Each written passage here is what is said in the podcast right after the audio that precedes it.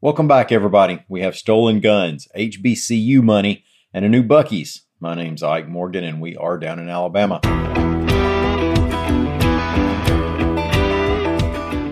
Every year or two, I realize we have a similar story, but I think it's a crime story that logically points to future crime, and it applies everywhere in Alabama. AL.com's Carol Robinson reports that the number of firearms that are being stolen during vehicle break ins in Birmingham is again on the rise this year.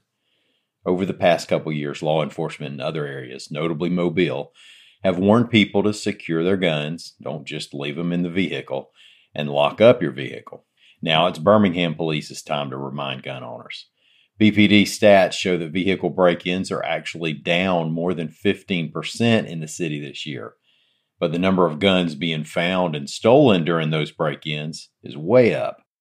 Last year, there were 517 guns stolen that way. This year, the number is at 632, and we still have more than two months left in the year. Now, that's a lot of firearms in the hands of lawbreakers.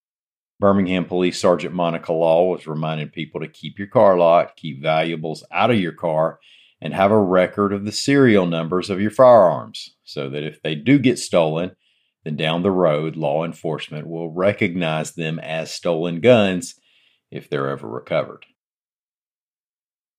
Half million dollar checks are going to five Alabama historically black colleges and universities to preserve campus historic structures, reports AL.com Shauna Stewart. Checks to Alabama A&M and Alabama State Universities were presented by Congresswoman Terri Sewell as Magic City Classic events kicked off on Wednesday. Those two schools' football teams are playing in the annual Classic on Saturday. The money is coming from the National Park Service's Historic Preservation Fund, which is contributing $9.7 million nationally and $2.5 million in the state of Alabama, spread equally among those five Alabama schools: Alabama A&M, Alabama State, Miles College, Selma University, and Stillman College to restore historic campus buildings.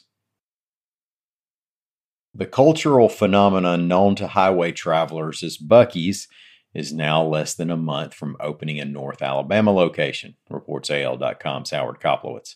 The Texas based chain already has locations in Loxley in South Alabama and Leeds in Central Alabama. An Athens location is expected to open at 6 a.m. November 21st, according to the company. Now, as you probably know by now, Buc-ee's isn't just another place to eat food and get gas. The new store will be more than 53,000 square feet of shopping and snacking and meal food, and there will be 120 places to pump gas. There's a car wash. They have Texas barbecue, fudge, pastries, beaver nuggets. But before you drive down from Ardmore, you ought to know that beaver nuggets aren't exactly what they sound like. I'm sure they don't want to disappoint anybody. The next Buc-ee's location after this one is coming to Auburn. Thank y'all so much for listening. We'll be back here again tomorrow. Until then, Come on by and see us on the internet at al.com.